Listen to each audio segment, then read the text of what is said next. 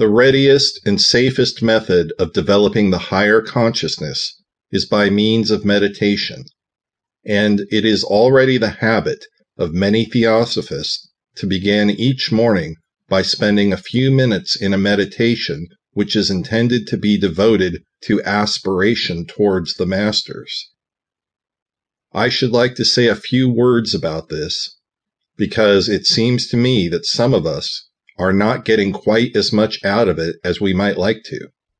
There are so many various types among us that it is not possible that one method of meditation can produce equally good results within all. Broadly speaking,